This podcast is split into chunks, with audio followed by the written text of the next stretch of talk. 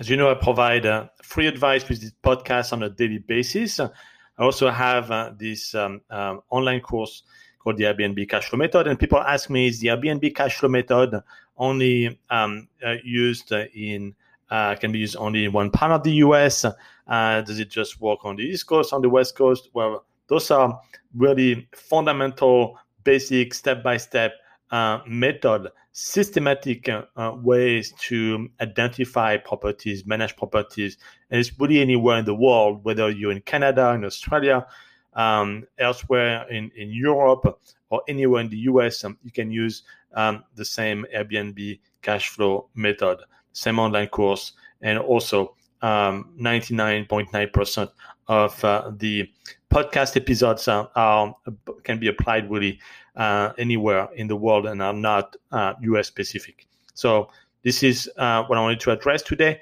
Uh, it is a, a, an education that you can get um, to help you find the right properties in the right cities.